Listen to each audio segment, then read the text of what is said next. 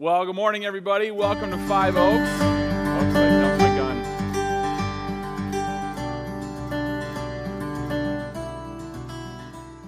I had one job. and it's right on the top of my notes. It says, wait for animation. And I didn't wait. Sorry, tech guys.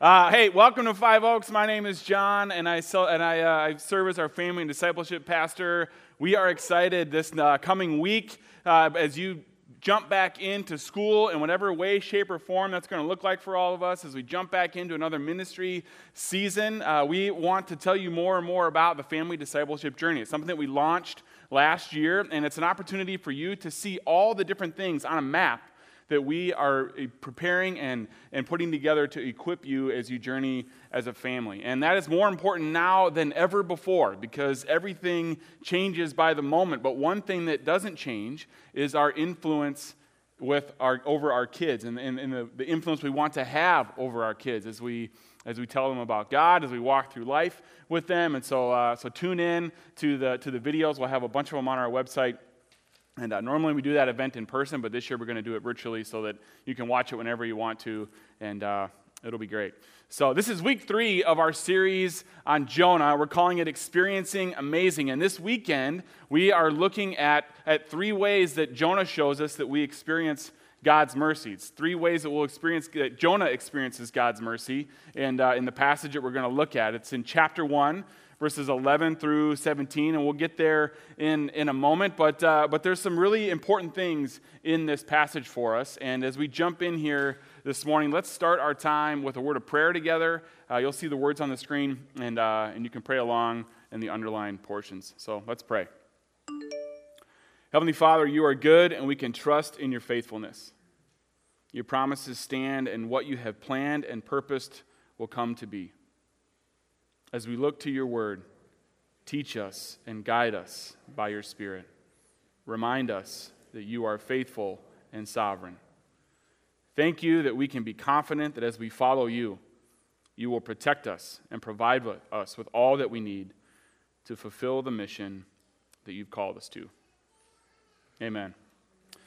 The book of Jonah is about sharing in God's heart. It's about sharing in God's heart for people who are, are far from Him. And it's about, uh, it's about what's revealed in our own hearts as He calls us to do that. We need this message. We need this message that, that comes to us through the life and story of Jonah because it's about how Jesus is going to, how Jonah inspires us and equips us for joining Jesus in his gospel mission. We need to raise the outreach temperature in our own hearts. And by outreach temperature, we mean the passion that we have for being a part of God's mission to reach people who are far from Him. And that's what we mean by this, this term of outreach temperature. That's a term that we've been using the last few weeks and we'll continue to use it. It, is, uh, it means the passion that we have for God's mission to bless the whole world through Christ. We all have an outreach temperature and it can be hot or cold, it can be somewhere in between. It's our responsibility to steward this passion. It's not just something that we wait to feel. It's not just something that we, that we blame on God or that we, we cast to God as His job. It's something that we have to, to steward in our own lives. And we're going to see through, the, through this passage in Jonah a little bit what that looks like for Jonah at this part of the story. In our lives, it, it, it needs to develop rhythms and not just be epi- episodes or episodic things that we do, but it's rather a rhythm to our life. And uh, one of the rhythms that, that we have in our family is in our neighborhood. We spend a lot of time in our neighborhood. Our house is the gathering point for all the kids, which means that my grass has way more bald spots than I would prefer. But it's also the gathering place for a lot of the adults. We hang out in the driveway, we have bonfires, and, and we just spend a lot of time doing life together.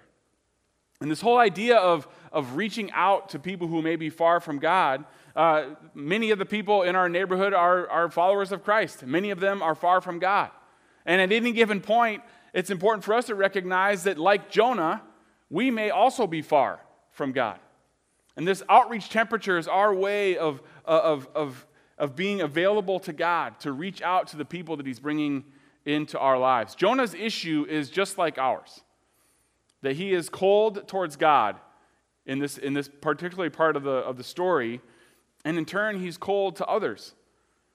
And often the, true, the same is true for us that, we are, that the closer we are in our relationship to God, the more naturally we're drawn to carry out his mission to others. It works the other way as well.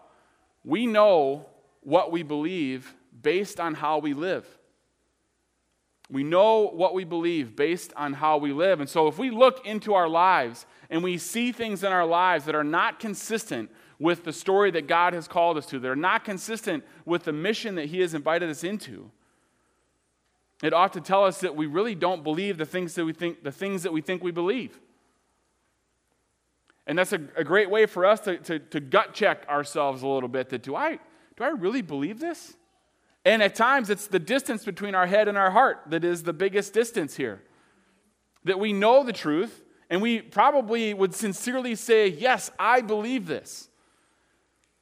But then when we examine our lives and we don't see it coming out in how we live, it's an opportunity for us to take a new step towards the mission that God has called us into. This series is going to be followed by a very practical series on how we bless our neighbors. We have a, a, bunch of new neighbors around our church building, and so we'll be talking about what does it look like for us as an organization, as a church, to bless the new neighbors that we have around us. We'll talk about what does it look like for you to bless the neighbors that are physically around you in your home, in your neighborhood, in your apartment, on your sports teams, or you know, wherever, whatever you want to define a neighbor, in your workplace. We'll be looking at what does it look like for us to bless the people around us as the part of how we bring God's, God's love to, this, to the world around us. So let's turn now to, to the first chapter of Jonah, verses 11 through 17. And as we do that, I've got a couple things uh, for you. The book of Jonah messes with us. it messes with us because it magnifies and mirrors the parts of our character that, that, are, that are not following God. We look at Jonah and we see, wow, that, that's, that's not really a great way to live. But then we recognize that we oftentimes live the same way. And yet it displays the wideness of God's mercy. We see God's mercy on display and uh, Eugene Peterson says this about the book of Jonah Jonah is not a hero too high and mighty for us to identify with. Instead of being held up as an ideal to admire, we find Jonah as a companion in our ineptness. God is working in and around Jonah's very ineptness and accomplishing his purposes in him. Most of us need a biblical friend or two like Jonah. Let's listen and watch the passage that we're looking at today. Jonah 1 11 through 17. The sea was getting rougher and rougher, so they asked him, What should we do to you to make the sea calm down for us? Pick me up and throw me into the sea, he replied, and it will become calm. I know that it is my fault that this great storm has come upon you. Instead, the men did their best to row back to the land, but they could not, for the sea grew even wilder than before. Then they cried out to the Lord. Please, Lord, do not let us die for taking this man's life. Do not hold us accountable for killing an innocent man, for you, Lord, have done as you pleased. Then they took Jonah and threw him overboard, and the raging sea grew calm. At this, the men greatly feared the Lord, and they offered a sacrifice to the Lord and made vows to him. Now the Lord provided a huge fish to swallow Jonah, and Jonah was in the belly of the fish three days and three nights. So we get to talk about the big fish from the story of Jonah. This is the part of the story that we all know. It's the part that we know from, from, from many of us since we were really small children. We start hearing about this, this story in the Bible where this man gets swallowed by a fish. This is the story, and yet the fish serves as uh, some, it complicates things for us. So we're going to talk about that a little bit. But let's look at this story for a moment here. Let's stop and not let this fly by. So Jonah has made a terrible mess for himself, and he's made a terrible mess for the people that he's with. He's run from God, he's on a ship, and God sends a great wind that stirs up a, a really bad storm.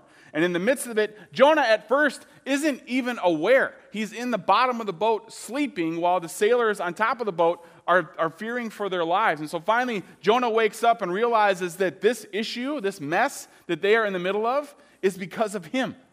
And he knows exactly that it's him. And so he says, Pick me up and throw me into the sea, and it will become calm. I know that it is my fault that this great storm has come upon you. So then a little further down it says, They took Jonah and they threw him overboard, and the raging sea grew calm. At this, the men greatly feared the Lord, and they offered a sacrifice to him and made vows to him, which means there's a bit of a, a conversion experience here. But the Lord provided a great fish to swallow Jonah and Jonah was inside the fish three days and three nights.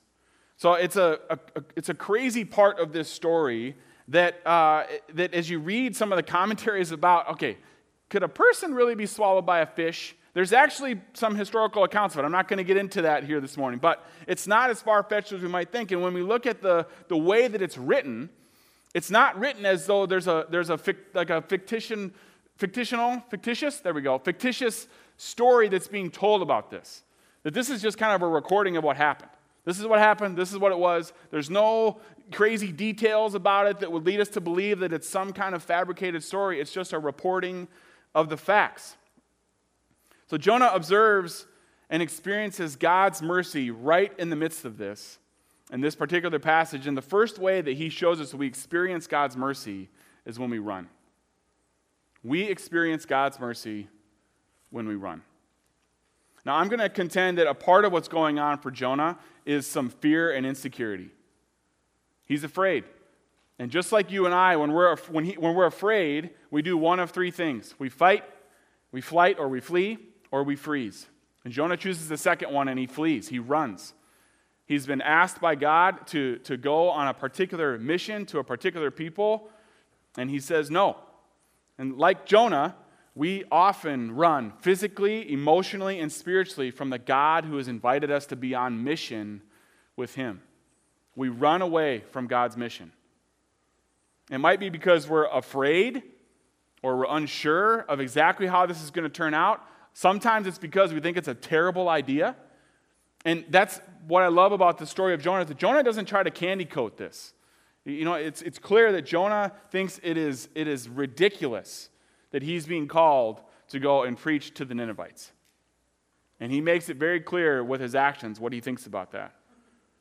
But then Jonah shows us how God reacts when we run. He doesn't just let Jonah go. He doesn't just let Jonah go. God pursues Jonah. And when we run, he pursues us as well. And so God has called Jonah to, to go and preach to the, the Ninevites. And, and if you remember, the Ninevites are they're a terrible people. And if we know a little bit of history about this, we would understand that we would probably think the same thing that Jonah thinks. And there's probably people in our world today that if we were called to them, we would, we would behave the same way that Jonah behaves. And there probably will be great reason for it. The people that Jonah have been called to are barbarians. They murder people. They destroy villages. I mean, we're, we're saying that if there was a people on the face of the earth during this time that, that we could make a case for God destroying, it would be them. And so Jonah is, is caught in this crisis of faith. How could the God that I know and believe in be calling me to go and give a message to these people that will bring them to Him? They don't deserve Him. They deserve to die and be punished. And so Jonah does the only thing that he can do and he runs away. But when we do this, when we, when, when we run away, just like Jonah, we're taking matters into our own hands. We've decided that what we want to do is better. And when we decide that, what we, uh, that our plan is better, that's called sin. When we decide that God doesn't know what he's doing and that instead we're going to do our own thing, that is the definition of, of sin. Sin is not just the bad things that we do, sin is the condition of our heart that is the same condition that Adam and Eve have in the first scene in the opening pages of the Bible. Adam and Eve all of a sudden have this distrust for God. They don't trust that He has their best interest in mind, and so they do their own thing, and it breaks the world. And it didn't just stop there. We continue to do that in our own lives. When we choose to go our own way, it's sin and it breaks things and it creates a mess. But it's also the second way that we experience God's mercy. We experience God's mercy when we sin. When we sin, it causes storms. Now, let's stop for a second here before we go to the crazy end of this. This is not to say that every storm in your life is because of a sin. That's not good theology. And Jesus actually speaks against this in, in, the, in the Gospels. You know, that, that there's recordings of him saying to them, nope, this is not, this is not how that works. You know, not every storm is because of, of a personal sin. But when we sin, when we step out of what God has called us into or step away from his design, it makes a mess. And we don't have to even look into the story of Jonah to see this. We can just look in the mirror. We can see the areas in our lives that, are, that, that have a mess in them. We know the areas of our lives where we know that what we're doing or believing or the way we're acting or treating someone is wrong. We might even be so arrogant as to say, I know this is wrong and I know it's going to create a mess or a storm for me, but I'm, it's, I'm going to be able to control the storm. That's how far, and that's a little bit of what we see going on with Jonah here. Jonah's like, well, I, you know, I, I it's, it's going to be fine. I'm going to figure it out. And he's decided that his way is still the best way to go, despite what God is doing to pursue him. So, in response to Jonah's sin, God provides a storm and a fish. Here's a quick note about the fish. So, the fish is a serious hanging point for us because it's part of this story that makes us feel like the Christian faith is one of those in which we have to check our brains at the door and just believe blindly all of these crazy stories. And at a certain point, it causes some serious doubt for us because we don't want to check our brains at the door. Or to check our brains at the door means that we need to, it's like we have to just pretend that there's some serious inconsistencies in what we're being asked to believe and just believe it anyway. Which, yes, God says, you know, believe in faith. And so that is a part of our faith, that we believe without proof. But in the midst of this, this fish thing is, is a little crazy. But let's, let's push time out for a second. At the core of the Christian faith is a God who raised himself from the dead. And so when we think about the resurrection and we think about what God did with Jesus, what Jesus went through and then rose from the dead, the fish isn't really that big of a deal. And we could probably contend that we're thinking too much about the fish because we believe way crazier stuff that, from the Bible than about a, a guy being swallowed by a fish. And so there's my little note on the fish. I think we think about the fish too much. But, uh, but God sends a storm and then provides rescue from the storm in the form of a fish, and he saves Jonah from drowning. Now, there's another part of this in terms of God's character that can be a challenge for us, and that is do, is, God, is God a God who's going to smite us the moment that we step out of line from him? Is he the kid on the ant hill with the magnifying glass that's ready to punish me the moment that I walk away from his way? Those are questions that I don't think we can probably answer in the, in the time that we have this morning, but they're great questions. And the way that I want to help us look at that here this morning is that God is providing a storm. He sends the storm. Is there some wrath and anger? Probably. But is the end of where he's trying to go, the pur- is his purpose to just be mad? No. This is God's mercy. God sends the storm to bring Jonah to his senses. It's, it's, a, it's a part of how God is calling Jonah back to himself. And Jonah begins to come to his senses when he realizes how his actions are not only affecting him, but how they're affecting other people as well. Jonah's sin leads to sacrificing his life to save others. Jonah finally starts to come to his senses as he realizes that he has endangered the other men on the boat. And this feeling of sorrow and compassion that's caused by the suffering or misfortune of others, that's the definition of pity. A feeling of sorrow and compassion that's caused by the suffering and misfortune of others. And when we are the root of that, there are fewer things that can get our attention. Whether it's people that we don't know or people that we do know. This probably is a little bit more up close and personal when we realize that we have done this with the people in our homes who we love the most. When we realize that we've made a decision or there's a pattern in our life that is hurting the people that we love. it brings us to our senses. So Jonah is thrown into the water to save the sailors that he has endangered. And there's a pattern of God's love here that if we only read this as, a, as, a, as this isolated story, as an isolated act of God, it's just a part of this narrative of, of what's happening with Jonah. But in the context of the whole Bible, we see foreshadowing of this concept of substitution a life being given up for others.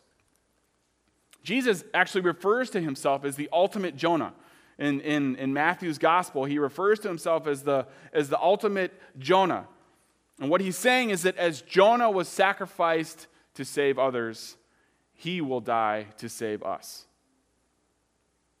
And so we see so much happening in this passage. We see our own humanness running, we see God's mercy responding. And we also see some foreshadowing to how God takes care of things to make sure that we can be brought back to Him. Both in the cosmos and the greater, grander story that is, that is humanity and God's creation and bringing all things back to Him, and in our individual stories as well. God's justice or punishment here is His mercy, calling Jonah, calling us back to Himself, and then providing a way. So Jonah gets thrown into the water and, and he would drown. He's going to drown. But God provides a fish, and the fish serves as God's mercy. As soon as Jonah hits the water, the God, the God who he, he does not trust miraculously saves him with a fish. And that's how we ought to see the fish. When there seems to be nothing that could bring us back to God, or something that we've done that's so bad the God that we believe in, the God that we follow, the God that we can trust because of what we're reading in this story, can do something as crazy as provide a fish to save someone. Jonah is experiencing the same mercy from God that started this whole story to begin with. He's experiencing the mercy that God's also trying to extend to the Ninevites. Jonah does not deserve to be saved in this moment. In fact, we could, we could contend that Jonah doesn't even want to be saved. That Jonah wants to just run away from God. Like the Ninevites and like you and I, Jonah recognizes his attempt to go his own way is not going to work. His life depends on God. Going our own way never really ends well. Even if we can convince ourselves that it's working in our physical lives, it's not working in our spiritual lives. And we need something outside of ourselves to get us back on the right track. And like Jonah, we can't fix this on our own. So, the third way that we experience God's mercy is when we realize that we're not enough. Now, I don't necessarily like this concept of being not enough because I feel like everywhere we look, in our world, in the culture around us, in advertisements. That's the greatest selling point in the history of advertising campaigns. That you are not enough. You're not enough unless you have this thing. And you need to buy this thing to be enough, to be the person that you want to be. And when we feel that way, we do all kinds of things to, you know, to, we, we buy it or we eat it or we don't eat it or we, we drug it, we drink it, we sex it. We do all kinds of different things to try to be enough. And there's a part of my heart that says, if I hear God telling me that I'm not enough, that's enough for me to walk away. I don't need that message anymore.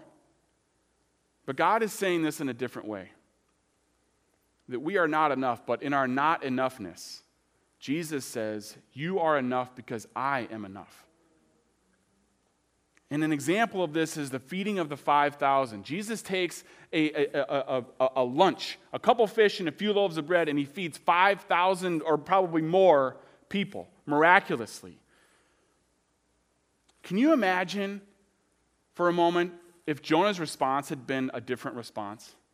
What Jonah would have experienced if his response to God's call was the same response as the young boy who offered Jesus his lunch?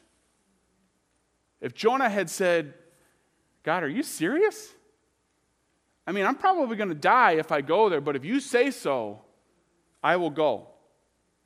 And Jonah also could have looked at this and said, Wow, if the God that loves me can love a group, people group like the Ninevites, his love is infinitely bigger than I could ever imagine. What if Jonah had, had thought that and done that instead? He would have seen the power and presence of God at work. And later in the story, we, we will get to that part. But sometimes one of the greatest things that causes us doubt is that we don't feel like we see God moving enough. But if we look at Jonah's story, one of the reasons we may not see God moving is because we're not following him into where he's asked us to go. Our attempt at self sufficiency leads us to disobedience. And we get stuck in this posture of doing things on our own, and before we know it, we've gone our own way. And this is kind of the American way, is to kind of do, we want to do our own thing. We want to make our own way. We want to make our own success. And that is not the way the kingdom of God works. One of my favorite books that has changed my life in thinking about God is the book The Great Divorce by C.S. Lewis. And I explained it a little bit in this clip. So, in this book, The Great Divorce, C.S. Lewis is telling a story that is essentially a, well, it is, a, a dream vision of his. And he tells it in the form of a story. And it's a story that depicts this great divorce between heaven and hell. And in the story, there are characters that ride on a bus and, and they descend into what they call Gray Town and we later determined that Graytown is a depiction of hell. And in Graytown, it rains all the time and it's it's miserable and it just keeps getting worse and worse. But people can have whatever they want. And there are many characters that choose to stay, even though it's just this terrible, terrible place. And in fact, they, they don't even want to be near each other. And they, they, the story depicts how people continue to move further and further apart from each other, some being as far apart from each other as 15,000 Earth years, is how he describes it. And some get on the bus and they, they ascend up into what we discover are the foothills of heaven. And it's as beautiful and as amazing as, as we might think, as anyway, as C.S. Lewis depicts. And there are those who choose to leave the foothills of heaven because to exist in the kingdom of heaven, you have to, one has to worship God and one has to give up things that uh, they might want for themselves because that's just not the way the kingdom of God works. So many of them choose to descend back to Graytown or back to hell because they can have whatever they want and be as far away from people as they want to be. And it, it is a startling representation of how people will choose misery to be able to choose and have their own autonomy. And it reminds me a bit of the story of Jonah because Jonah is essentially has the same is living out the same character attributes in this story. He has so determined that the Ninevites are, are, so unworthy of God's mercy and grace and the message that God wants uh, them to hear that he goes his own way and he decides to distance himself from God and from the people that God has called him to. And and it's a symptom that Jonah's heart is cold towards the Ninevites because it's cold towards God.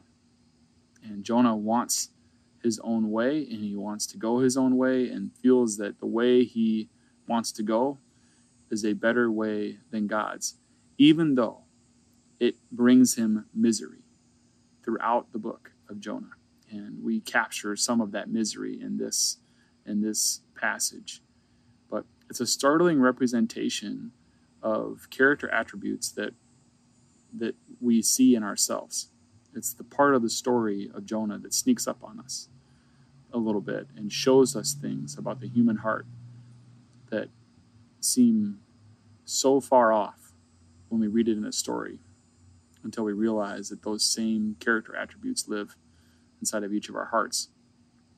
It's not the pattern of God's love, it's not the pattern of God's kingdom, and, and yet God pursues his people even though they run from him. He pursues his people to bring them back to his way, into his kingdom, and into his love. So this this part of the Great Divorce is this. It's a start. It's C.S. Lewis in in a way that is he can only bring, and it, and he tells the story about this bus, and and the way they depict he depicts Greytown is it's just miserable. It rains all the time, and even when they put roofs over their houses, the roofs don't keep the rain out. It's miserable, but people choose to live there because they can have whatever they want. And so we see a little bit in our own hearts this desire to have whatever we want.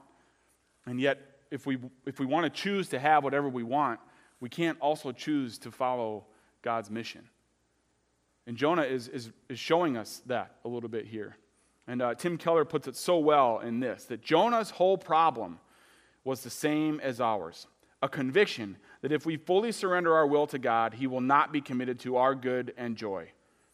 A God who substitutes himself for us and suffers so that we may go free is a God you can trust. This is about a drawing back to God. It's about the joy and the relief found in recognizing that we're not supposed to be enough on our own.